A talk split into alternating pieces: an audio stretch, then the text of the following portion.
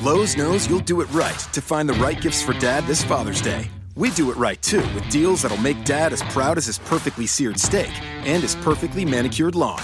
Now get a Charbroil 4 Burner Advantage Series gas grill for just $169 and pick up your choice of Craftsman gas or electric string trimmer for only $99 each. Make this Father's Day his best one yet. And do it right for less. Start with Lowe's. Charbroil offer valid through 612. Craftsman offer valid through 619 US only. To work off in our results DB database. So the key here and the, the key to the whole structure is building off of the results and insights that we get from similar slates. So we have thousands of previous slates in our database. What we do is we look at the main slate coming up uh, for that day and for the next day, and we match that slate against all of the previous slates. We find the 25 most similar slates in terms of how many values there are at different positions, in terms of where the chalk is for pitchers and for hitters, and in terms of some of the big macro things like how many games are on the slate and how many different players there are available at different positions. So there's a lot of texture for how we're looking at it. And then once we match those previous slates to the current slate, we take the top 25 and we crunch a bunch of numbers there to give you insights into what may be successful in upcoming slates. So the first thing I want to talk about here is the main table, what we call slate texture on here. And as you'll see, the slate texture has a bunch of different items. It gives you what we call similar and average. Now, similar in this context is based only on the 25 most similar slates that we've calculated here. The average is looking at all slates of a similar type game count. So, a similar number of players, similar number of games that are in total in the slate. And we crunch all the different numbers, you can get an idea of how this particular slate probably fares versus what would be on average. Now we give you the cash line for for 50-50s and double ups. Uh, we give you the GPP line, and we're calling this the top 0.1% of entries, what they averaged on here for the two. We look at the win. So the number one ranked entry for GPPs, what the average was there. Obviously, it's a lot higher than what you're seeing in the others, and then what you see in, in, in the average. And then below that, we have a bunch of numbers. Now we have stack ownership and chalk hit rate. I'll, I'll, take stack and ownership together. These are proprietary formulas that we came up with, which weight higher numbers for either a great deal of stacking and bigger stacks get a higher weight here, and then ownership, how high the ownership is of particular players. So we're talking about whether or not the chalkiest pitcher and hitter options are much higher than what you would see in a normal slate. And 50 is the average, so you see it comes it comes in here, and you see this this stack in particular that we're uh, this and you'll see this slate in particular that we're looking at, stacking is a little bit less used than it was on average, whereas ownership, people are really uh, using higher owned players in these similar slates. As we go down, chalk hit rate. Now, this is looking at the top two pitchers and the top five hitters by ownership on all these different slates and how often they're hitting or not, meaning that they're represented in a higher percentage of winning lineups versus what they are for the field. And then as we dig further into, you know, game count, just letting you know the averages are about the same here. Number of players, as you'd expect, is a little bit more here uh, for the similar versus the the average. And then as you go down, we have the average salaries for the pitchers for the the most expensive pitcher in the second, and then average ownership for the most expensive in the second here for those different things. So that's kind of the main slate texture table that really enables us to look at everything from a high macro level. And now the, the powerful stuff that we're going to dig into here, and I think this will be one of the more powerful things, is team stacking. So we have every single team on the slate here. And when we're thinking about this in terms of team stacking, we're looking at four and five hitter stacks. So what we've done is for each one of these teams, I'm looking at the total level of ownership of all the different batters, all the different nine batters that are in the starting lineup. But I'm also looking at the gradation between uh, the highest, who are the chalkiest players on this, who are the lowest, and I'm also looking at the fantasy point distributions there. And I'm taking these particular teams for tonight's slate. I'm matching them against the closest analogous teams from the 25 most similar slates, and that's how I'm crunching some of these numbers. So, like I said, the total ownership comes from what's actually happening on tonight's slate. The winner amount, now this is the top 0.1%, how often they had those similar teams in their winning lineups. The field is the same thing. How often the field had those similar teams and winning lineups, and then I have Uh, the difference between the two, which is a simple subtraction, and then the leverage, which is the winner divided by the field and then you're seeing the percentage over over the field. So you're seeing here for for Boston, for instance, it's going to be the most highly owned in total. All these different batters. I'm estimating that the field is going to have this about 10.3 percent ownership, four or five hitter stacks. Uh, the winners by the similar slates is about 12.5%. So you're getting a little bit of a difference there and you're getting leverage there. And like I said, we're calculating this for every single team on the slate. So I think this is going to be pretty powerful in driving insights from these 25 most similar slates. Uh, the next one we have is stack type leverage. So this is looking at some very popular stack types here, and these are gonna, not going to change. These are going to be the same every single slate. Um, but we're basing this again on the 25 most similar slates. We're looking at uh, winners, the top 0.1%, the field, the difference in the leverage for each of these. You'll find most often, and this may be something that's changing, we'll have to look at over time. You'll find most often that in the past, these heavy stacks gave positive leverage and maybe were underused in the past. Now, how people are playing these contests going forward, MLB contests that may have changed. So, like I said, we're going to continue to monitor that closely to see what's happening in 2019. Now, the way you read this, if it's 5 3, that means five hitters from one team, uh, three from another. 5 to 1 is 5 from one, 2 from another, and then 1 left there, and so on. So you can see how, how it builds out between your 8 hitter options in all these different large stacks 4 and 4, 4, 3 and 1, and so on. Next, we have pitcher leverage. Now, this is another powerful one because we're tying every single pitcher on the slate to their most similar counterparts from the 25 most similar slates.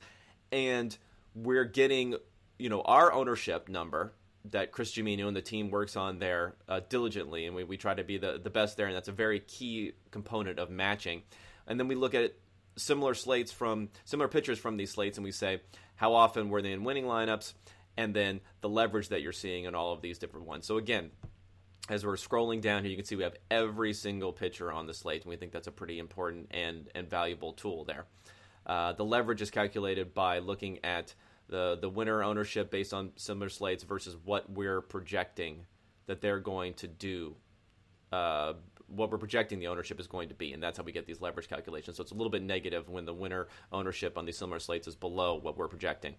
Uh, we go down to hitters. We're doing a little bit less with hitters because there's so many different options. What we're really going to look at is the 10 highest projected ownership hitters here, and you see all these here. And then again, we're doing the same calculation. We're figuring out based upon the 25 most similar slates and the most similar players within those slates, how often we expect them to be in winning top 0.1% lineups, and then figuring out the leverage based upon what we're projecting for ownership.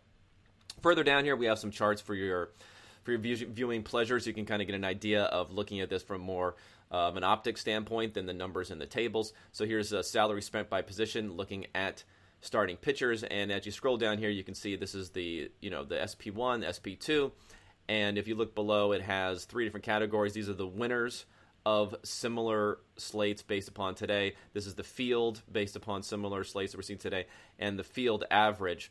So this is just looking at the average that you would find on this particular game count, but not looking specifically at the most similar slate. So again, uh, how often winners have these, uh, um, the, the, what they're spending on average for these players on similar slates, how often, what would the field was spending on similar players for these slates, and what on average for the number of game count you're looking at, what what uh, the field had been spending.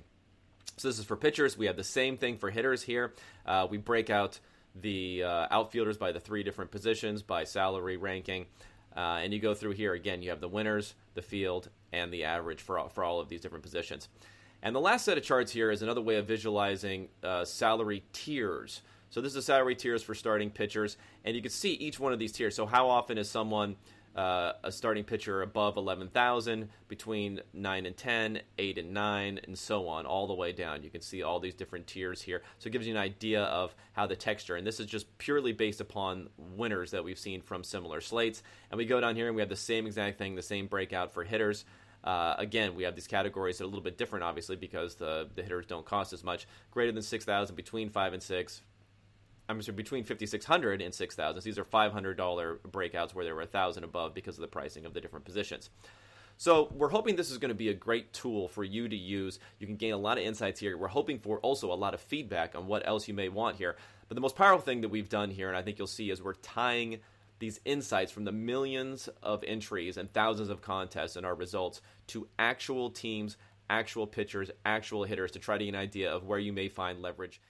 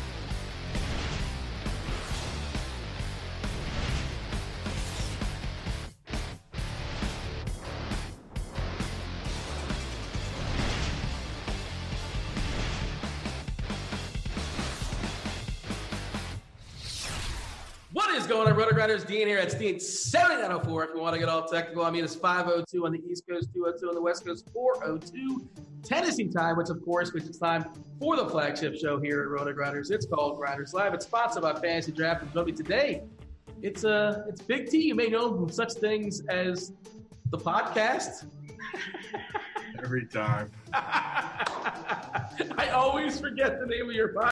I literally just forgot it. Like it's uh, the print print factory. There you go. The people know. Every time you pretend you don't know. I'm not pretending. I'm just I get to the early stage something. But uh, I, get I get a little loopy. Forget you. Okay, you might remember remember Big T from such things as uh, uh, screenshot life from the Twitter machine. Big T, you you you pull off the unprecedented in the same night. Two different sports. You binked them both. Uh, the basketballs and the baseball. So you're rolling over there in uh in, in the dough. So congratulations on that it's been a good week. Basketball playoffs have just been, I don't know if you've been playing, but like basketball playoffs have been just so good. Like every night, not shippers like that, but every night's been just really good. I, I have you been playing? So I wasn't playing, and then I talked to a, a, mutual friend of ours who was doing really well, and I'm like, maybe I should start playing. He's like, yeah, Uh, I'm not even making the best lineups necessarily, and I'm still winning. And I started dabbling, and I think it's really, really soft out there. And it's like really, really soft. Like it's it's good. yeah, people just aren't following. I don't know what they're following. Maybe there's not enough content out there DFS wise. I'm not really sure why. Uh, and also, there's probably some new fans that are just kind of like, I guess I'll play some DFS basketball. I think that's what it is. Seriously, I think. I mean, there's a lot of lot of sharp people still, but there's a lot of like newer people that lo- love the one and two game slates too. Yeah, and I don't like those. And that was my question was always like, well, what's the edge here? Like, doesn't everybody know to play this guy, this guy, and this guy, and then then it's just like a coin toss between the you know the, the sixth guy and the seventh guy essentially. But that wasn't. I mean, like I, I did well for the most part. Uh, I'm definitely profitable it.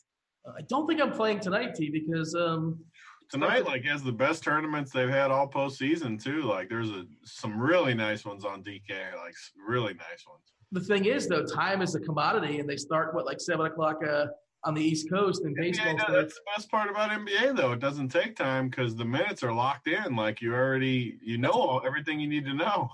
Yeah, that, that that actually does make some sense there. And I see our mutual friend uh, in chat, uh, in chat, in, in chat as well. By the way, uh, talking.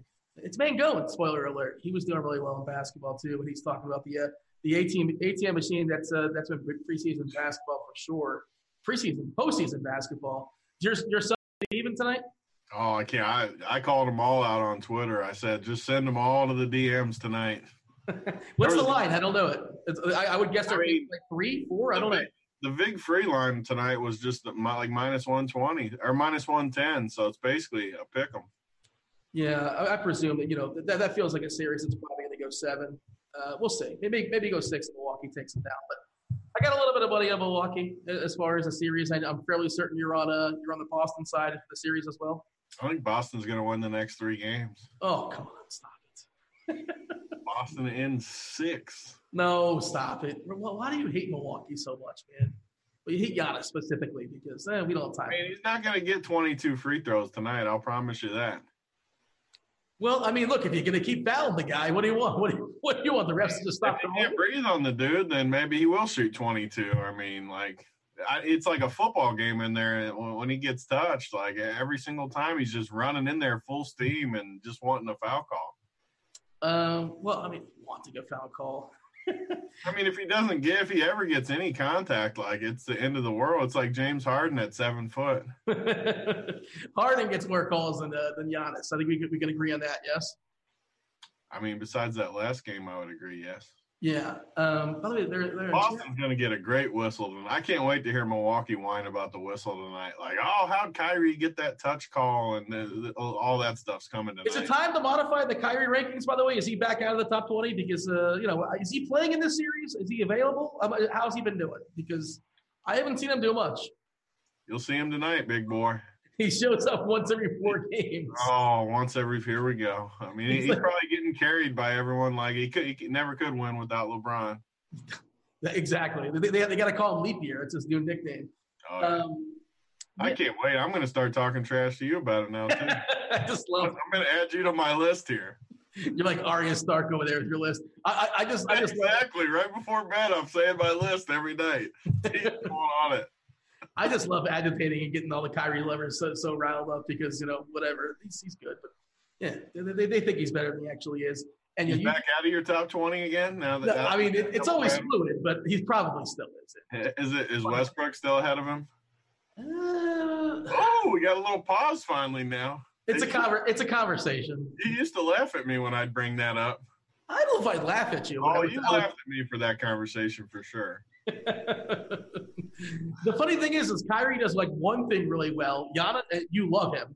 Giannis does everything well but one thing, and you hate it's it. it's literally the one thing I value most, though. Yeah. Well. I mean, fair enough. Um, let, us talk some baseball. This is an awesome slate. It's like an opening day slate almost to some extent with all the studs that are being rolled out there. Uh, obviously, it's a nine gamer. Uh, you know, th- that's kind of the key to the slate, right? T. It's and I know me and you, we, we kind of approach these things like you have in the past. Uh, I know you like to build lineups. We go in like double barrel elite stud arms. We got Cole, we got Degrom, we got Scherzer, we got Snell, we got like secondary guys, that secondary secondary guys that used to be kind of studs, or at least you know have shown flashes. Uh, Buehler, Paddack, of course, is showing flashes too. Uh, it's just a matter of how long they're going to let him pitch. Cole Hamels, you know, not not the greatest K rate, but he's facing the you know the Marlins team. It's absolutely dreadful in the weather is perfect for pitching as well. Bauer is pitching also, just not on the slate. Pablo Sandoval pitched earlier today. You happen to catch what he did, the Panda? I did not catch that, but it couldn't have been good. No, it was amazing. So uh, I didn't watch the game. Uh, I, didn't, I didn't play the early slate. Did he strike But- someone out? So I don't know if he struck anybody out, but in the same game, Pablo Sandoval. Now he's, he has all the he's on Team Girth. He's like the captain of Team Girth, right? Pablo Sandoval, uh, Big Panda. Uh, he hit a home run. He stole a base, How did he steal a base? and he had a clean inning, and, and, and he pitched a clean inning. In the Did they same, lose too? well, yeah, they got walloped. He wouldn't be pitching if the game was like three two. I mean, they could have been up big too, or something. That's one of those unwritten rules in baseball, which I think is kind of dumb. Like, if my team's up like 19 to three, why can't I put like my, you know, I want to save my bullpen too. Why can't I put like my left fielder in the pitch? He gives up a couple of runs. Who cares? But for whatever reason, it's only the team getting their face punched in that's allowed to do that. right? Yeah, I mean, some of the baseball unwritten rules are t- just terrible. The bat flips just. Oh, stop. Yeah. Mm, the only one I kind of agree with is the throwing at people. I don't mind that as much as uh, people get so sad about throwing. I'm sure you're on that end too. I can see you being mad at someone. Well, it's a weapon. It's literally a weapon. You're throwing a weapon at a, especially if you throw it at a guy's head. Like Urania Oh, throwing at has anyone ever got hurt from it, Dean? Yeah, the dude for the Red Sox like 70 years ago, like lost his entire career because of it. Seventy years ago. Yeah, he was a he was a lefty. I can't remember the guy's You name. it because somebody got hurt seventy years ago. Well, I'm sure there's, somebody else. Like I'm just not thinking of. The chat will help us out with this, I imagine. I don't think anyone's ever got hurt from just getting thrown out on purpose. Well, least- hurt or injured. There's a lot of guys that got hurt, or, or you mean you're I saying mean- injured? it shouldn't feel good if you did something wrong. Well, okay. Uh, not a lot of times it's just because of the rules. rules of You're the game. like the parent at the kid's game that screams that someone's going to get hurt when they don't like the refereeing. Like, my Uh. kid's going to get hurt, screaming at them. You're that guy. I, I, I don't have any kids, but if I did, I would like to think that I'm a parent who just shuts up because That's good. Then we're good.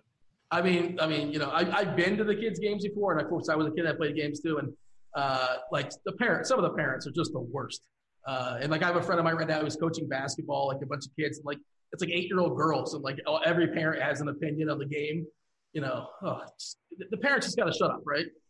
Ah, the, the parents are really, really bad again. I can't even like my brother plays. He, he's going to be a senior, and I can't even sit with the parents because like even my parents.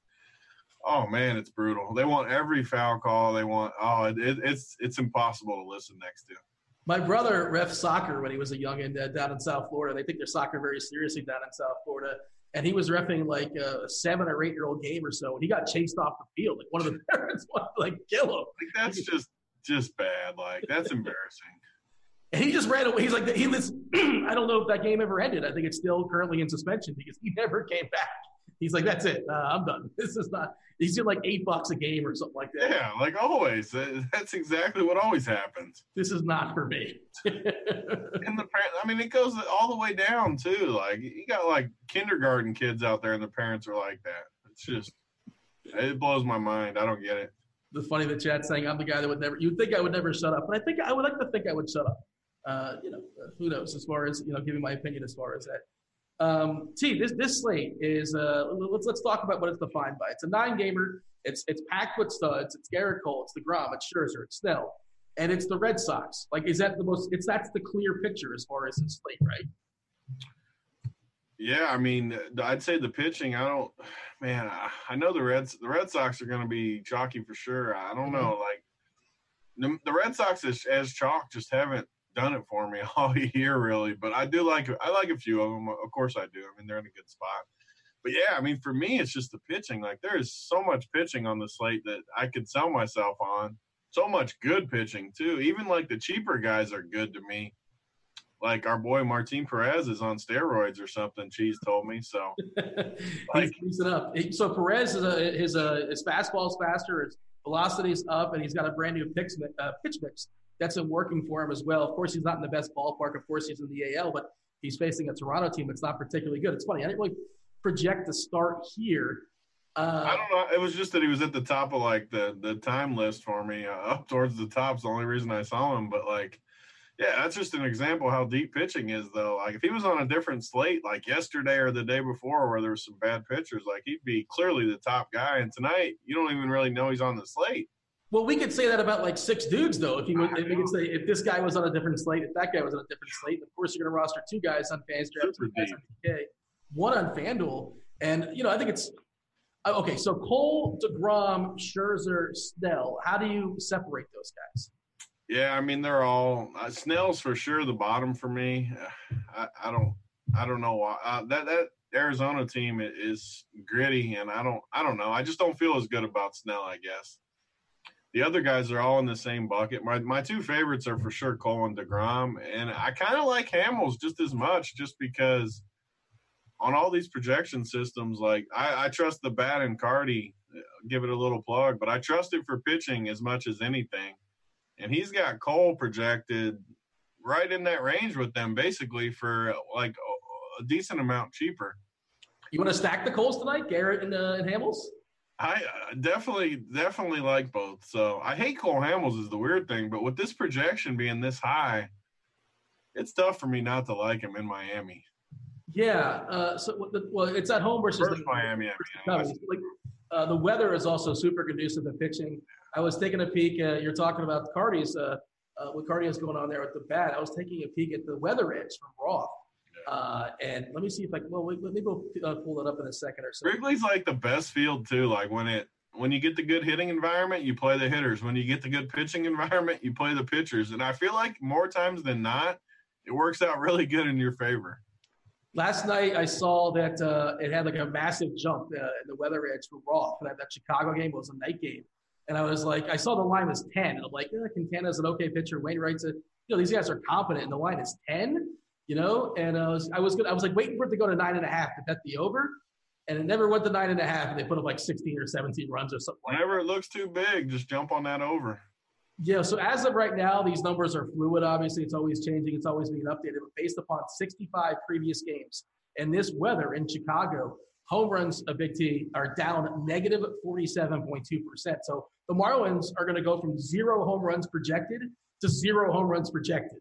Uh, I mean, they got some dude named John Berti in there, Birdie or whatever that dude's name is. He's terrible. The, the, the, the name you wanted to see pop. Now, unfortunately, Martin Prado's there, who's kind of like La Tortuga, like he doesn't strike out, which is, you know, he's not a, a bat that's imposing. He's like, he's like a La Tortuga that like can't hit, but he's going to ground out and he's going to pop out. Uh, but the one name you want to see in there as far as that Marlins lineup is O'Brien. O'Brien is an absolute disaster. Uh, this, this guy struck out uh, 33.3% in his career uh, against lefties, against righties. It's even more. I was taking a look at his, uh, you know, his career. He's like struck out like 69 times out of like 170 or so. And like naturally, your first inclination, 69 nice, 69 not nice. 69 strikeouts like 170 bats. That is not good. Uh, so he's it's great to see him in there. Birdie's another guy who projects to strike out a good bit. Galloway can strike out too. Collectively at 21 point, 20.1% as far as versus lefties. You take last year's numbers and this year's numbers, but again at the top is Prado and it's Rojas. And it's not even so much the collective number. It's also those guys are going to see more at bats. Like Hamels is more likely to see those guys three times as opposed to seeing O'Brien three times. So I don't know how many Ks are there, uh, but run prevention, from a run prevention perspective for Hamels, he feels like such a lock against this awful, awful Marlins team. I mean, his K projection's pretty high too on on all the like the betting books. I mean, they got him basically between seven and eight Ks. So like that's big for Hamels, and uh, I don't know. Hamels is going to be a tough fade for me tonight. Like he's just like you said. Even say he doesn't strike a lot of guys out. Give him five Ks. Like he's just not going to give up much against this lineup. I don't think. So if you tell me I'm getting seven Ks out of Hamels, I love it. I just love it. Um, I mean, right now the the six and a half on, on this book is the over is minus one forty at six and a half. So like, I think you got to start them at like seven for a projection. Let me go ahead and pull up the lineup HQ. You know, we do the premium peek at sometime later in the show. Maybe we'll show that a little bit of the umpire stuff, a little bit of the K prop stuff.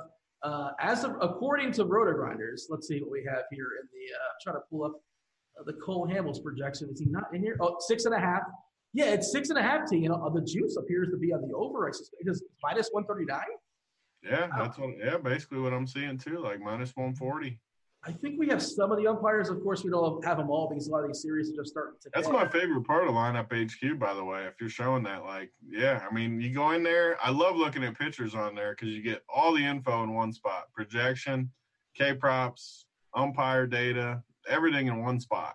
So we got Cole, DeGrom, and Scherzer all projected for eight and a half Ks, the various degrees of juice.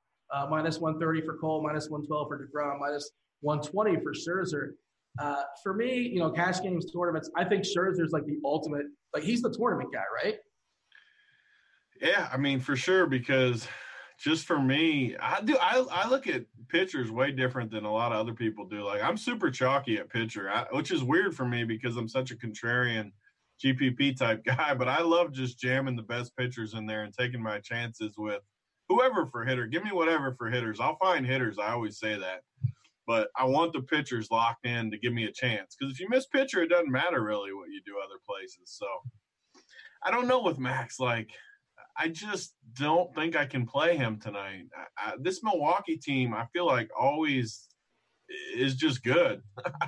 Like I don't want to play Yelich at the top. I don't. Gamel's a tough out at the top. I mean, they can go with what six lefties. I just I know he's a good tournament play, but this is a good example on a pitching slate like this. I just don't think I can play Max. I know it's probably a good tournament play. I just can't do it. So let's let's take last year and this year as far as the splits for Max and as far as the lefties and righties for Milwaukee. Uh, the lineup is out. We got Gamel, Yelich, Grandal, Moose, Shaw. So we're starting off with five lefties, and then Eric Thames is batting seventh as well. So you got uh, six of the eight actual hitters are left-handed, and we know the splits as far as Max is much better as far as the K perspective against righties uh, 37.9% versus righties, which is awesome, and 30.7% against lefties, which is still really good, but not as awesome. Uh, he's been unlucky this year for what it's worth. You know, 32.8% K percentage in a small sample size this season. Uh, 10% homer in the fly ball rate, which is, you know, actually that's kind of sort of lucky to some extent. But BABIP has got him at a 377 batting average on balls in play, which is kind of speaks to his four ERA and a 276 SIERA. And if you're watching the last game, was it Robles? Somebody screwed him out there in right field, gave up three runs in the first inning. That had nothing. It was not his fault. I guess maybe the other guy, get, the guy's getting on to some extent, but it was just kind of goofy, and he still salvaged it. Uh, he still was a beast. Like the, the, rest of the game, struck out like seven or eight, got to bounce back. And again, the box score looks a little bit, I wouldn't say bad, but not elite, but it actually was a pretty elite start.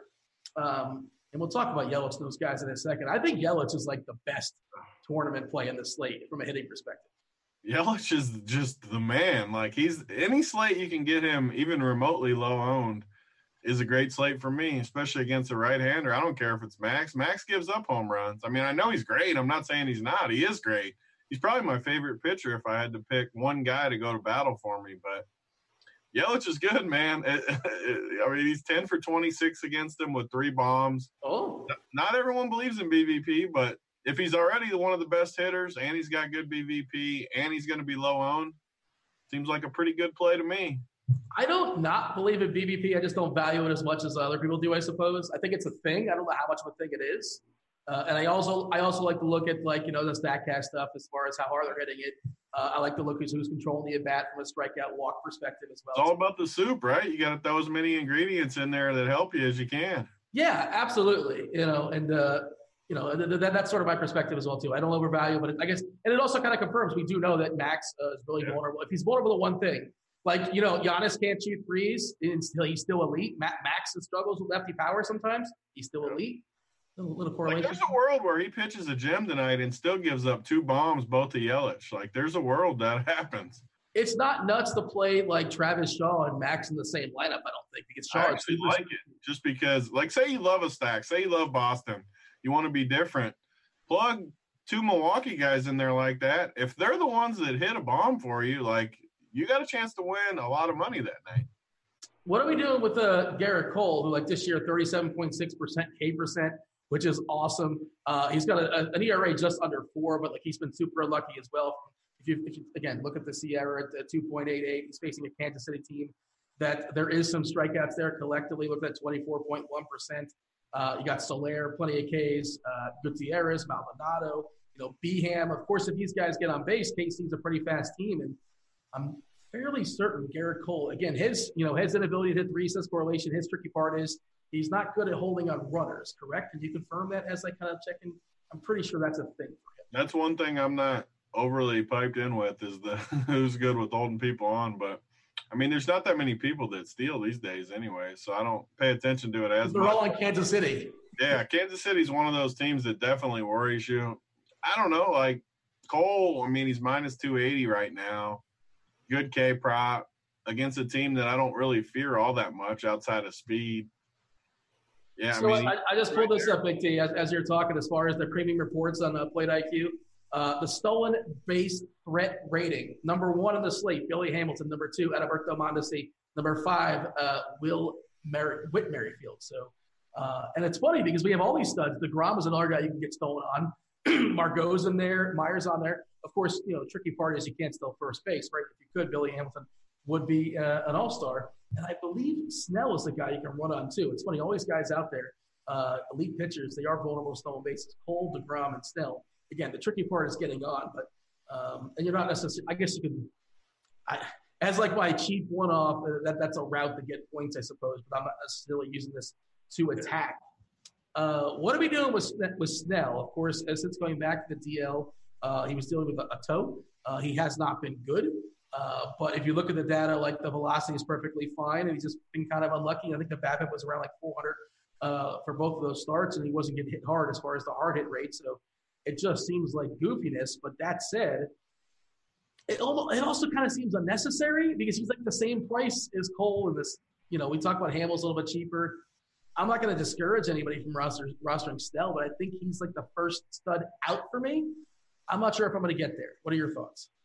Yeah, I, I, can't play Snell. I mean, Arizona, people don't love them, but they got nine righties in the lineup tonight. They got my boy Wilmer, who's always a beast against lefties. Ahmed's a beast against lefties. They got, they got a tough lineup for lefties, and especially a guy that hasn't quite looked right. I mean, he's he's been a little iffy for most of these starts. So, again, like if this was a different slate, I mean, because there's cheap guys we're going to get to too that I think are really good plays tonight. So I don't think it's really a two stud night for me. I mean, maybe if you like a cheap stack, you can for sure. But uh, Snell, I just like I can't play him over Hamels, and I can't play him. I probably can't even play him over Scherzer. So I agree that he's probably. I mean, if I had to rank the top guys, he'd be the, the bottom of that top tier. Uh, he's got this guy named Castro starting off against him, who I, I, was checking out before the show. I wasn't aware of this guy's existence. And I'm like, why is this guy leading off? Got to be good or decent. Well, he's just fast. He strikes out a ton, um, and he's, he's fast. If he gets on base, he's going to steal. Uh, but he, again, this guy's not particularly good. He wasn't good in the minors, but he showed a lot of speed in the minors. But he also showed the ability, showed the ability to strike out a lot in the minors. And you mentioned all the righties there. Snell is still really good against righties. His split is not that dramatic. Of course, better versus lefties. And the K, the K rate is still pretty good, 31.4% as opposed to 33.8 uh, against righties. Um, by the way, you mentioned your boy Wilmer. Didn't you win your tournament this weekend with like all your favorite lefty lefty masters? It's just how I play baseball. Like it's never gonna change. It's won for years doing it. Like it's just what I believe in. Like you stack, and you play guys with decent splits or guys that are too cheap. And that's just my fillers. Like, yeah, it was my Reds and then all the lefty masters, Wilmer and Gary and Nelson Cruz and Arenado. That's a good segue, by the way, into to have a conversation about Steve Pearce tonight because I know he's your boy, but also he's not hot. He's the opposite of hot. I never worry about that though. With like, so he's he's on the chalk stack of the night. He's in the seven hole, which people hate. Like, people, I don't know why because it's baseball. Sure, you lose one at bat, but all it takes is one at bat to to pay off the night. So I'm good with him in the seven. I'm good with him. In, I, he's multi position eligible on some sites, which is nice. I, I don't care at all that he's been cold, just because I think he's a really good play. Yeah, I, I, I mean, I don't care about that so much. Again, I want to know the guys hit the ball hard. Uh, that's kind of more so as far as the actual results. But my, my, my, concern with Pearce is that he might get the hook. He like he might only get two at bats when Means that Means leaves leaves the game and it's a tight game. Uh, Mitch Moreland's not playing today. Benintendi's not playing today. Uh, there are some dudes in that bench that can definitely relieve him. So that's my one hiccup. And uh, he's also going to be fairly popular, I believe. So uh, for cash games, seven, you think he's going to be popular? He's so cheap. Yeah, like on, like on FanDuel, he's like two two. On, on DK, he's three seven. On FanStraft, he's like seven five. I think he's going to be fairly popular. Um, Eduardo Nunez has been heating up a little bit too down there with them. So I don't. I'm always a bottom of the lineup guy too, and I don't mind playing those two together to kind of get off some of the chalkier Boston guys. And also, like Steve Pearce versus lefties is not like a secret, right? Like I think most people are going to be it's like, it wasn't like it was a few years ago where like no one would play him, and even in the playoffs, we just talked about how good playoffs NBA was, but last year in the playoffs, no one was playing him because he was expensive and I just would keep printing. And then that last World Series, when he hit all those bombs, people still didn't have them.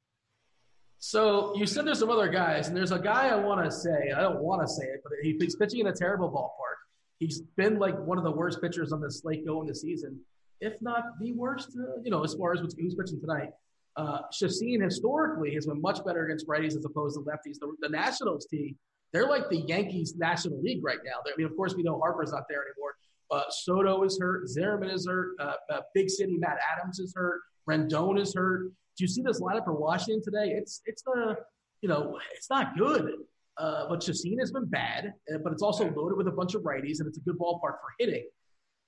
These are like the spots I try to stay away from. Like he's going to be popular because of how bad this lineup is. I know right now it says he's 19% or something on DK, but like he's going to be higher just because how bad the lineup is and how cheap he is. I would rather just play a different. I mean, Martin Perez, I'd rather play at, six six. So, I mean, he's fine. Don't get me wrong. Like, I, you can play him for sure against this awful team, but this is kind of the spot I try to stay away from in baseball. I'd rather play two studs. I'd rather play a lower owned cheap guy. He's just been bad, and like I know the hitters uh, look bad in the lineup, but I don't worry about that as much as other people. I feel like sometimes we fall into that trap with these just awful lineups, and then they go and they just they're happy to be in the lineup and they're playing harder than some of the good guys. And I don't know, like he's a fine play, but I just don't think he's for me. And then we just like we're half hour into the show. We haven't talked about Jacob Degrom, who's facing you know nice ballpark out there in San Diego. He's facing a pile of righties. We might see one lefty in Hosmer, and you know Degrom splits. Uh, you know, last two years, thirty five point eight percent K percentage against righties, a .02 ISO, uh, a WOBA of two eighteen. Uh, you know, he's also great too. And like I'm trying to get my cash games with a combination of both Coles and Degrom. I'd love to get Gerrit Cole and DeGrom. I don't know if I can get there because I feel like I'm sacrificing. Well, I know, but I'd probably sacrifice one of those Red Sox. I don't know if I want to do that. Uh, what's your thought as far as Jake? Yeah, that's the funny thing that we haven't talked about him because he's my he's my favorite of the top what the the four guys that are basically the highest guys, not not including Cole Hamels, but the, the he's probably my favorite of the night, even including Hamels. My, my two guys at the top would be Hamels and Degrom. And I like DeGrom a lot more than I, I like Cole and Scherzer. Like if I was playing one team, my main team tonight, I will almost for sure have DeGrom on it. Whether it's DeGrom and Hamels or DeGrom and a cheap guy. I just like picking on this San Diego. I know San Diego has a little more power than they've had in the past, but I still like picking on them with the power righty like they like they got tonight. Yeah, um, and I, I think speaking of San Diego, I think Paddack's a great arm he's still kind of getting babied. And if you look at his, uh, you know, his box scores, he's been pitching fairly deep. That's the thing. He's been, he's been, he's been super efficient. Last time out, he went six innings, 89 pitches, seven innings before that, 83 pitches, uh, 88 and 88 before that. He's yet to crack the 90s as far as his pitches. And his price is just too close to um, the other guys. Where I, I mean, look, I'm not going to discourage it for tournaments. Again, great arm, Maybe he can be efficient again. You going to discourage then? I haven't heard you discourage anybody. You keep saying I'm not going to discourage this guy and that. You can't play them all. Well, I'm not going to play Mikolas. oh, gonna... oh, you're not going to play Mikolas. Okay. you're stepping out on a limb there. Well, you're asking. I mean, you know, he's got a good nickname, Lizard King. That doesn't get you any uh, fantasy points. So, uh, Sandy Alcantara, I, that's a good pitching environment. I guess that's the argument for him. Also, he's been pretty. Which terrible. good guy aren't you playing? You're not playing all seven of these top guys. Yeah, so I, I, said both Coles and, and DeGrom are probably my main cash game mix. I, I imagine to be two of those three. Uh, Scherzer for tournaments for sure. I'm probably not going to get the Snell. Uh, Walker Buehler is a no for me. Uh, you know, good ballpark, but like it's just you're not getting a discount based upon uh, how how well how poor he's been so far this year. Not necessary.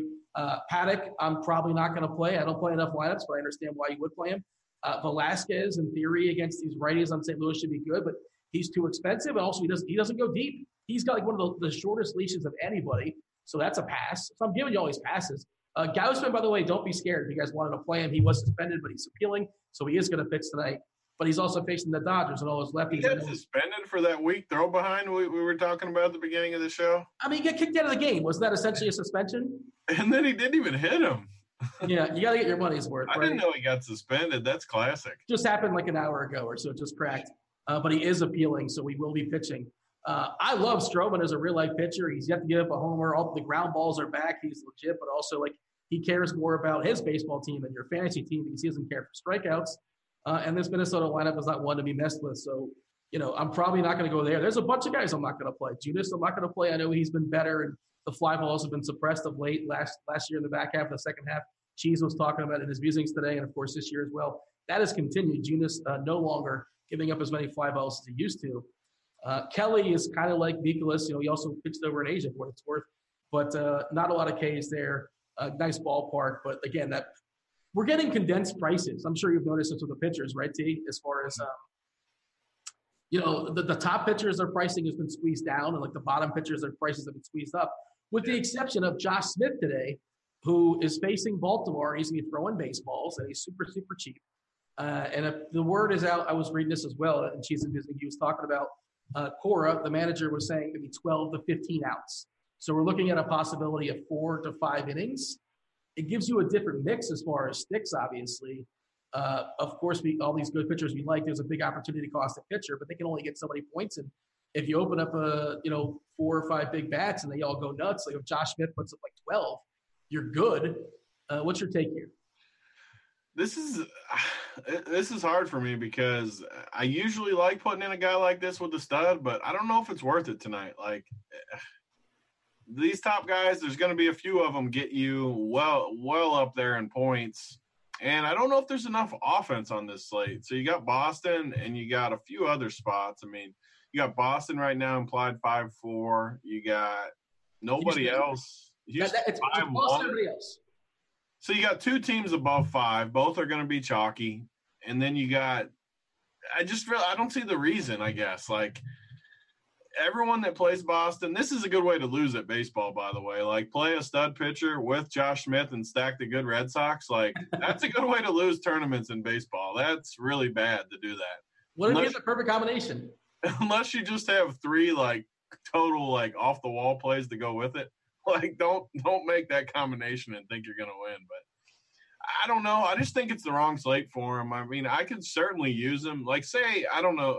I don't know which team it would be. I'd have to like fall in love with the team. Like, say the Cardinals or some team. If I wanted to stack the Cardinals or Philadelphia, some random team like that with their best five, then I could maybe use them. But I don't want to use them on a chalk stack like Houston or Boston. Put it that way. I think we agree, and that's why we spend so much time on pitchers. I think pitchers pitchers dictate this slate, and you know, of course, any offense can come out of nowhere and put up 15 runs we don't necessarily see coming. But uh, we're going to go around the horn and talk about our favorite hitters at each position, and I feel like it's going to be like, I guess I'll play this. There's not a lot of guys that pop for me. Uh, there's not a lot of places I want to exploit. Again, we mentioned there's so many good pitchers. Like every game, there's not many bad pitchers on the slate. Put it that way. Correct. Uh, as far as the hitters, um, I, I, guess it's about Boston. The spoiler alert: it's about Boston. Who's your favorite Red Sox? I mean Pearce, I mean we talked about it already. Obviously, I love the top guys. I mean, if I had to pick one guy besides Pearce that's like technically one of the better ones, I think this Chavis or what is that how you pronounce his name? Chavis. Yeah, Michael Chavis. He's just he's, yeah. he's his price has uh, jumped up pretty quickly. He looks legit. The power. I looks like yeah, I like that price bump though, and you got Devers right below him. People might play Devers over him. I don't know, but like no, lefty on lefty, they run away from that because they don't realize John Means only see him twice. Yeah, I mean, which makes Devers a pretty good play then too. Uh, just to point that out, like if everyone's going to play Chavis righty lefty, then Devers becomes a pretty good play if no one's going to play him. But like always, I mean, the chalk stack like this, I like them all. I mean, I could even Jackie Bradley, lefty, lefty. At the bottom of the lineup, you might only see him once and then yeah. get some of that bullpen. And he finally hit a bomb, didn't he? He's been ice all year, but I think he finally hit one. I think he's hitting the ball hard though, which is uh, good enough for me. I know the results haven't necessarily been there for JBJ, but the, the price is down, and he's yet to hit a homer for what it's worth. He's still. Oh, he didn't hit one yesterday. It must have been like a double or something. I don't know. One for three or two runs. It might have, yeah, it might have been a nope, wasn't a double. It I was, swear he hit a bomb the other day because I almost played him, but maybe it was it was just an RBI something or other. And I also he's on the road, so I think he's. I mean, I don't want to say he's guaranteed, but he feels guaranteed to get those four at bats. So, like, I, I don't really care where he's hitting the order. If he's getting four at bats, I'm good. Um, and if things are going incredibly well, I guess he can get five, but that's probably not going to happen. That's going to be reserved for the guys at the top of the order. It is going to be hard for Boston to not score some runs with this line. This lineup's murder tonight. Like it's all these righties against the lefty. I know that the bullpen's terrible too, so it mm-hmm. doesn't really. I, it's going to be tough for them not to score some runs. And again, they're locked in for nine innings too. So that, that ninth inning is going to be against somebody that's not good. Like yeah. By the way, I should say this too. I don't. We don't need to talk about that win Friday night, but So I'm sitting in first really late, and there's only one guy that can really beat me, and he's got four Red Sox. And the White Sox bring in Moncada to pitch, and he's throwing in 50 mile an hour meatballs, and all four of this dude's hitters get to come up. He gets his whole stack. I have to fade one home run against four dudes that th- th- facing a 50 mile an hour heater. it was it was a crazy sweat for that. It's a rough, yeah. That's the worst way to lose when, like, yeah. You're, Oh, you're, I would have been so sick if I lost because of that. Like, and it was a four, four or five run game. What were they doing? it, I believe it was six to one in the ninth inning. Yeah. And, yeah. And the saw funny that, like, the next day they were down like 15 to three, like in the fifth. And like, I don't know if they brought in like, uh, so another. another did you watch it seriously? This guy not only was he throwing meatballs, but he was literally throwing it as soft as he could throw it. Like he was throwing it, he was lobbing it in there. Yes, it was about it was about 50 or so. What it was they like slow pitch softball. the eephus ball uh, is what they did a few years ago. Uh, all right, we are behind. Let's knock out the hitters. And again, I, uh, let's talk about catcher, of course, on fans draft. You don't need a roster catcher. Uh, FanDuel, you don't. DK forces you on one. Uh, for me, it's probably just like get in and out as cheap as possible. Or if I'm making a tournament lineup, uh, try to grab you know a guy like Grandal, who we know Scherzer, you know, is vulnerable to lefties. It's a great, great ballpark for lefty power. But uh, catcher is once again, spoiler alert, gross. For me, the catcher pretty much is going to be the same strategy every day. It's either a cheap guy on my stack or a guy like Gary Sanchez that can win the slate. And Mm. since Gary's not on the slate, it's just going to be a cheap guy for whatever team I like. I mean, you could name off any of these dudes, but it really, I mean, none of them stick out. I mean, maybe a random guy that I would say that I, I do like doing this at catcher too, like throwing a random one off like J.R. Murphy against Snell. Like no one's going to play him, and I know he's not in a good spot, but if I get this dude one percent owned and he hits a bomb, like that's all you need. And these catchers are bad, so I don't mind just taking a weird random shot on a plus one catcher. They are for sure separators, and like there's just no way of figuring out who's going to separate themselves. You know, with all the variants in baseball and all these guys. Don't you think it's a good spot to just never play a chalk guy? I mean, unless it's like Gary in a good spot or something. But like, why would you play? I don't know the example tonight because no one's going to be that chalky. But anybody like Realmuto or somebody, why would you play him as chalk? Like, I, I might play Maldonado against Cole just to get in and out. yeah, I might do I play him every day, and you get the savings like twenty four hundred on DK for him. Sure, yeah, like I love that play. Uh, first base, kind of, sort of. Like first base kind of sucks these days, doesn't it? It's kind of Every weird. day it sucks. Like it's the Yeah. We do have Pearce, of course, at first base. He's also outfield eligible in DK, and you got Carpenter, who's now first and third base eligible. And, and Carpenter's is way too cheap leading off there against Velasquez. Goldie's pretty cheap too, for what it's worth. Uh, you know, Rizzo, I like Rizzo against against Alcantara, but again, I hate that whether they're getting, uh, you know, not a good discount on that. He's, he's super expensive. I think he's an interesting tournament pivot. But for me, uh, I think it's a combination of Pearce and Carpenter, maybe Goldie. Those are the guys I'm looking at. How about yourself? Yeah, I mean it's going to be almost all Pearce unless I put him in. Pearce is for sure going to be on every team I make tonight on every site. Like it's just he's too good of a play tonight, and I love the seven hole. But I mean he's probably going to be first base. But I know it sounds crazy, but if you want to play two studs, I don't mind playing Chris Davis in that game. Good park. I I mean I, I know it's funny to, but if I want to play, say I want to play Degrom and Gerrit Cole together, it's like the type of team I like to build, and we've talked about before, me and you. Like you have to play random dudes. Like, oh, say Chris Davis hits a bomb and Maldonado hits a bomb tonight for these two cheap, which isn't completely crazy. It's That's a pretty ambitious exact ambitious example box, but I yeah, don't know if it is like baseball. We always get random stuff from baseball. Uh, Mhm. That's the point. Random, maybe not Chris Davis and Maldonado. Like that's a little extreme. You're right, but the point is he's 3100 on DK. I'm sure he's like 6K on fantasy draft. I'm sure he's 2K on FanDuel, and like if he hits a bomb, which he can, it's a good park. It's a it's a pitcher that we don't. I mean, think is that great, and then a bullpen that's not great behind him. Uh, I mean, I'm going to play Pearce, but I don't hate Chris Davis for savings. And then you play Pearce in the outfield, and you got two cheap guys in a good park.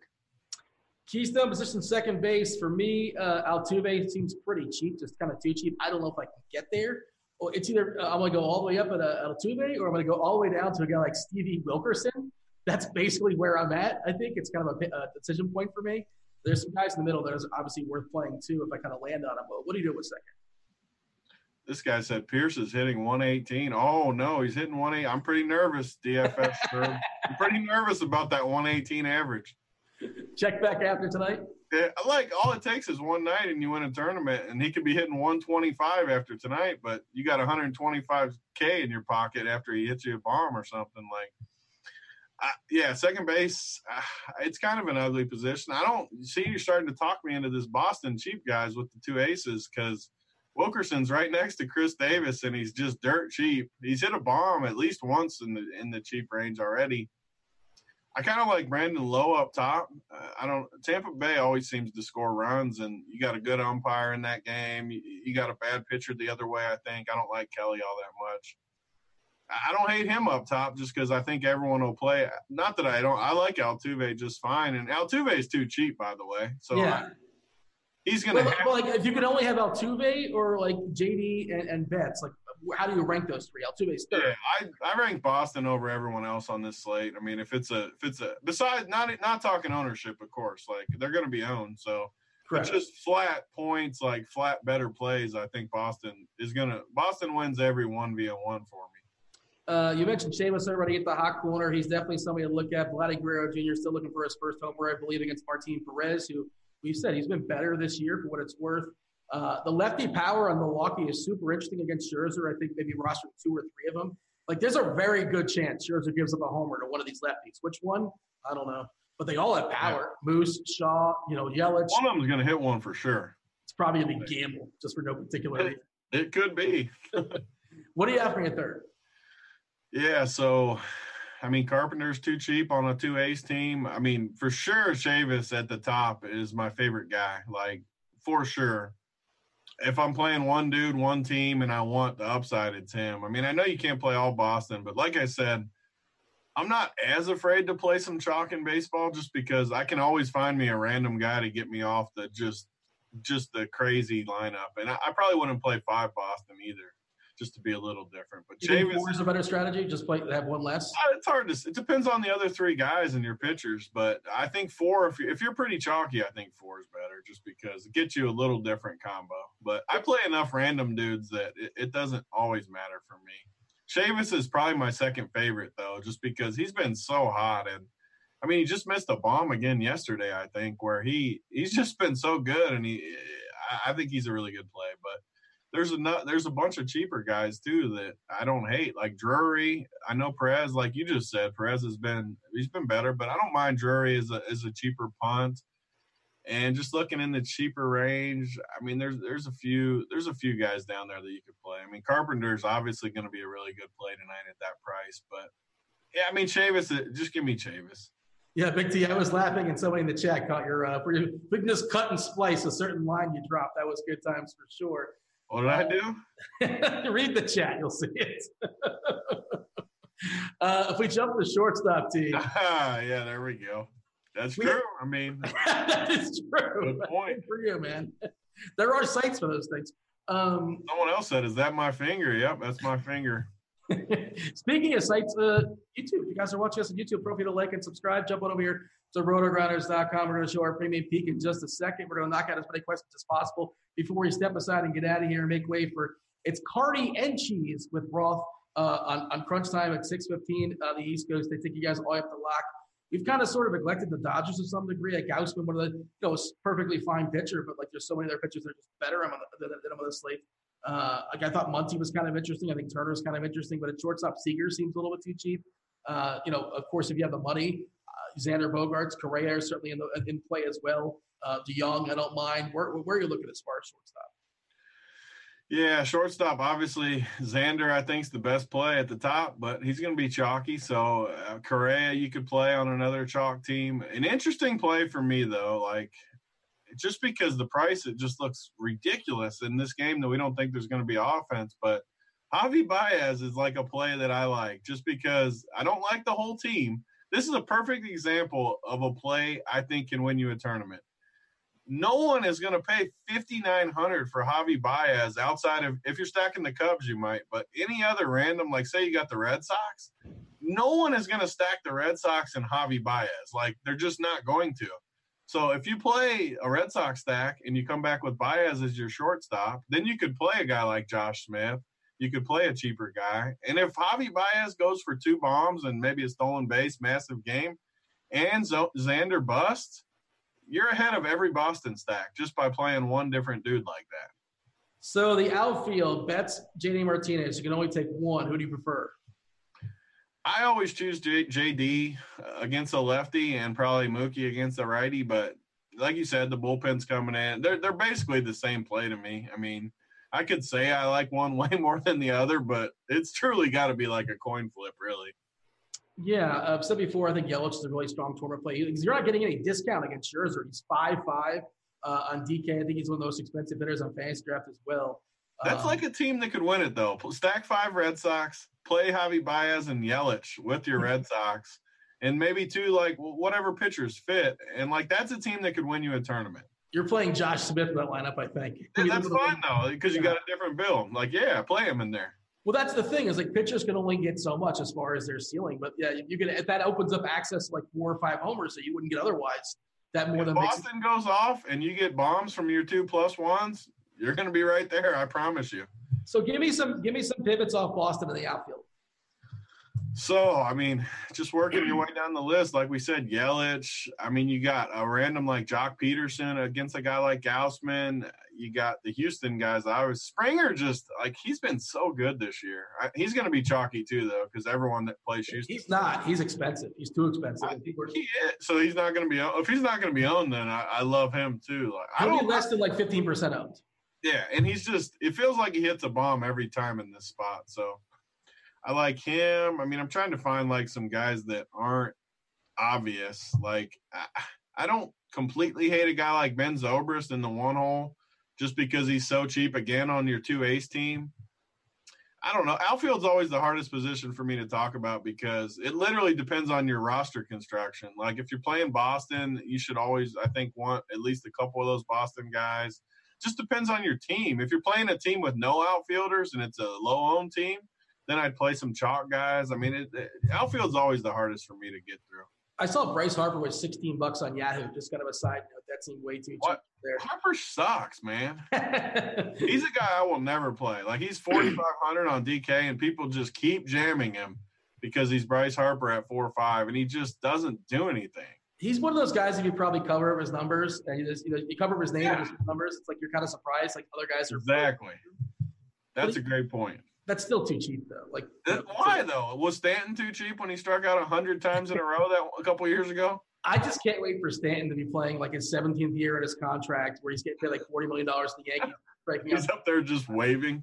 You think Chris Davis is bad now? Wait till wait. He's getting like 38, 39 years old, making like 35, 40 million because that contract is backloaded. Just wait. Stick around for that one. Like 2027. You're right. It's gonna happen for sure. It's gonna be so bad. Uh, let's do a quick premium peek. Then we're gonna do our stacks. We're gonna do our dogs. We'll uh, knock out as many questions as, as possible. We can uh, you know, kind of fill in during uh, the next nine minutes or so. You did want to see the uh, the lineup HQ you were talking about, and let's see if what kind of umpire data is going to filter through. What do we have so far? Sam Holbrook, extreme hitters umpire for Blake Snell, for what it's worth. Kelly as well on the other side. Extreme pitchers umpire for Stroman and Perez. Uh, what is your favorite thing? You said it's on here. Of course, there's the premium plate IQ score, which DeGrom is the top guy as far as pitchers. DeGrom, Scherzer, Cole, Snell, Paddack. There's ownership projection in here as well. Of course, that's always fluid. Don't hold Jamino and his team to that because that's always being adjusted as lock is creeping up. You were talking about the the totals. You were talking about the K prop. What was your favorite thing? In here? So just just for me, just so I can tell them what I do. Like I just literally go in every every day when I'm starting my research. I'll go up and where the where the projections are, I change it to the bat projections from Carty, and then I sort by point per dollar, just so I can kind of get an idea of the better values. And then right away, I'll just look at ownership. I'll look at the K. The K prop's not usually up early in the day, but right now it's up. And then the umpire data data comes in too. So I mean, really, that's it for me. I'll sort by point per dollar according to Carty's projections, and then K props and umpires are really the and ownership, of course are the the main things I look at. Where's point per dollar? I'm scrolling and I can't see. It's right next to the, it's right to the right of the projection, like three over. Okay, and uh, I can't seem to. Oh, now I'm jumping on the wrong page. You know, I'm trying to. I'm. still not perfect with as far as my, my Mac. I, have had Macs for like five or six years. I still can't figure out how to work the finger just yet. But uh, and you're talking about the projections. Of course, there's the RotoGrinders projections. But like you said, you can filter in, uh, you can you know, import the bat projections. And this, of course, is uh, how you can build lineups too, really quickly up to what. Like I've had the bat for years, and I've never even opened it on any place. But well, I guess maybe in the beginning I did, but the last two years, I've only opened it on Lineup HQ. Like I've never even opened it in the bat bat part because it's so nice on this spot. You just pull it up and you got everything right there. Uh, start loading up some questions there in the chat for you guys. Sorry, we gave kind of an abbreviated look as far as lineup HQ. And for what it's worth, some of this is free and some of it's not. I don't know which is which just because I get it all. But I know, like, if you pull it up and you're not actually paying, you know, if you're just going to go to the page, you can see some of it. Uh, I think the ownership projection is a part of premium. But again, uh, you can get a feel of, as far as what's going on out there.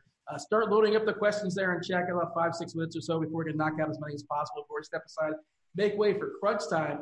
T, uh, who are your favorite stacks tonight?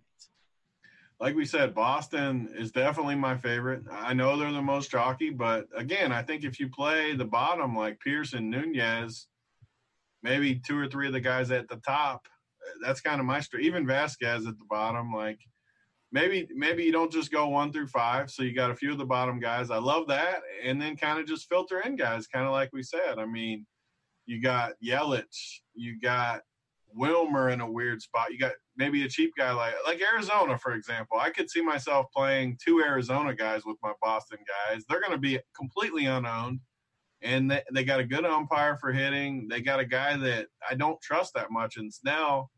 That's a perfect example of a team I could see myself building. Like Boston, four or five guys, two Arizona guys, Yelich, and whatever two pitchers that I like with it. All right, three dudes that are going to go yard. Uh, make one of these guys like somebody goofy, like somebody off one of like the top four or five pitchers. Yeah, so I mean, like I said, my two favorite chalk chalk home runs are Pearce and Chavis. But I mean, just to th- I, I, like my guy Wilmer again. Like no one's going to play him, so he's got to be pretty random. I mean, he's against a lefty, bad park, but he's going to be two three percent owned against a lefty. I only need one home run, so give me Wilmer. Um, but okay, so let's knock out some questions here. They're, they're asking like, how come you don't love Baltimore? Is this like, is this your team? Has that been your pet team? I have no idea why that dude said that. Like, I don't like Baltimore. I mean, I like, like I said, I like Wilkerson and Chris Davis just because they're so cheap and they can both hit from the left side of the plate. Like, I, I don't really, I don't hate them. Like, I could, I could game stack that game for sure, but none of those guys get me excited. Really, I guess I could I could play Rio too. So five, six, seven would be where I'd attack Baltimore from. Wrap that around, man. You don't like VR? I can play him, but do I really want to pay that price tag for him? No, but it's a tournament, so like prices don't yeah, matter. I mean, I, I can play VR anytime. yeah, I, I don't mind that. I don't mind Baltimore. All right, let's knock out some questions here. Do a little scrolling here. I saw on Twitter the Nats spent seven hours in the tarmac from plane trouble. It was Max already on his way to Milwaukee, or he's in the plane? I have no idea. That's a. I mean, look, Max those is guys probably already there. Like they always go ahead, don't they? A lot of times they send the next day's pitcher ahead of time. Sometimes they do. Sometimes they don't. I don't know what their team policy. Stuff like that's never going to impact Max, anyways. The guy's a straight gamer. What is interesting though, it's funny. Like, and this is also speaks to their lineup. Do you know that uh, as of right now, it looks like Milwaukee's a favorite. It's just seen as a favorite over Scherzer. Isn't that wild? Yeah, I mean, if you look at the lineups, the lineups are quite the mismatch. it's well, actually impressive that to me, it's actually impressive that Max is basically a coin flip in this game because the lineups, if you flip, flip the lineups, like say Scherzer was pitching for Milwaukee against Chacin at oh, home, yeah. like Forget it. he'd be like minus three hundred. so uh-huh. it, it, it's quite the mismatch. Herrera versus Grichuk. I think we both prefer Grichuk, correct? I mean, I don't even know who the first dude is. Who you? Who's Herrera? I don't even know who that is. Just cross him off the list, I suppose. We're not playing Herrera tonight. Seriously, like who is Herrera? Uh, Herrera plays for. Uh, oh, it's Od- Odubel. He's back tonight. Oh, yeah. I mean, Odubel. I don't know. Some some call him Odubel. Some call him Odubel. Yeah, I mean, I don't I don't hate that. I guess. Who was the other option? Uh, Grichuk. I know you touched on earlier in the show. Yeah, I mean Grichuk probably, but I actually don't hate Odubel. I think he's a pretty good play too. Like you I said, like Odubel more just because Grichuk people play him against lefties, and I know I like Martin Perez tonight. So they're asking like FanDuel Cash bets or JD, and like I don't know, talked about that. both Like, it's 51-49. They're both they're both great plays. I you do can like say you love one of them, but right away when the other guy hits the bomb, you're gonna be like, "Man, I should have played that one." like it's a true coin flip. They want us to take a stand. And I, I usually lean to Mookie just because he's got an out as far as maybe he can steal a base, and JD can't do that. Yeah, But like uh, the fly, it feels like JD's going to hit like three fly balls or two fly balls off Means. in a one game sample too, like it's literally a coin flip. Just play them both. Like if you if you really want to play that direction, just play them both so you don't have to choose. But they're probably ro- rostering a you know a stud pitcher, which makes it kind of tricky. Like it's it, you can do it, but it really hurts the rest of your lineup. Uh, you got a twofer here: DeGrom and Grichuk versus Cole. I assume that's Gerrit Cole and Pearce. I mean, for sure, Cole and Pearce. Either Cole and Pearce for me. Like either one of them. Chris Paddack, cash versus GPP. I would not play him in cash. His price is too close to the other guys, and uh, he's been super, super efficient. He's also been lucky that he's been hit. The, the ball's been hit hard off him, but uh, he's been, you know, hasn't been hurt by that, especially I think the left side. For tournaments, you can play him. Your thoughts as far as Paddack? I mean, it's okay. Yeah. Uh, give me two pitchers to play with a Cubby stack. Two pitchers. to- Don't don't stack the Cubbies with this weather we talked about. Like I don't want to stack the Cubbies, but I mean you're gonna have to play a cheaper guy. Like that's a good example. Like I said, I think I used this during the show, but if you want to play a Josh Smith team, I think the Cubs are a good team to do that with because Javi Baez is so expensive and Rizzo's so expensive that and like Contreras, that's a perfect example. So I actually answered this without answering it. You can play Rizzo, Baez, and Contreras, which no one is going to play those three Correct. really. Play them with Josh Smith and play whoever you want with them. Play Boston guys, do whatever. But that th- those threesome, I don't like it. But I will say that I don't like it. But that could win you a tournament playing those three. Yeah, my thought on that is like, you know, I, I understand the correlation at 11. My thought is just like get two guys from here and two guys from there and get Yelich and just, just get like the two or three big bats on three different teams. But I totally understand why you would Yeah. do that as well. Uh, one more. Baez and Contreras, especially if you're only going to play two, because no one's going to pay 4,800 on DK for a catcher. Can you rank Springer, Yelich, and Harper? Let's do it for tournaments. I think Yelich is, is the best tournament yeah, play. I think, and uh, Yelich is a yeah, Yelich, Springer, and then I'm not playing. I'm definitely not playing Harper in anything, so he's third. Team, we got to step aside and get out of here and make way for crunch time. The aforementioned Carty and Cheese, along with Roth. Any weather it's lurking out there, Roth will knock it out for you guys. Um, give me a hot take, maybe a basketball take, a baseball take. Give me something for the road. Yeah, I mean, I don't know if it's a hot take, but basketball, I, I, definitely like both teams to make it two-two tonight. I know that line move in the second game is going hard towards Golden State, but I think Houston wins again.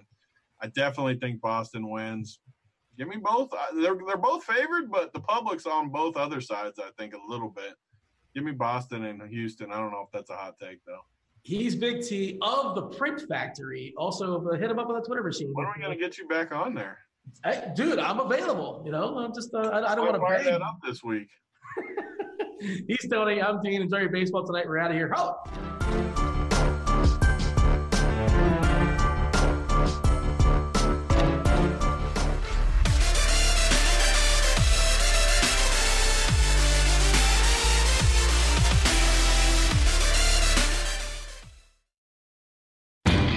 Pros do it right by relying on trusted brands because your reputation depends on it. Lowe's is here to help by having more of those brands in stock, like DeWalt. So when you need a DeWalt tool fast, you know where to go and where to save. Because we stock the largest in store selection of DeWalt power tools and accessories of any national retailer. And now you can save $100 on a DeWalt XR2 Tool 20 volt max brushless power tool combo kit featuring a drill and impact driver for just $289. Do it right for less. Start with Lowe's. Offer valid through 616 US only. And now, an ad from Dad. All right, save money on car insurance when you bundle home and auto with Progressive. Can I take these off? All right. What is this? This looks good. Wow. That's well made. Where did you get this? I'm talking to you with the hair. Yeah, where did you get this? It's good stuff. That's solid. That's not veneer, that's solid stuff. Progressive can't save you from becoming your parents, but we can save you money when you bundle home and auto. Progressive Casualty Insurance Company affiliates and other insurers. Discounts not available in all states or situations.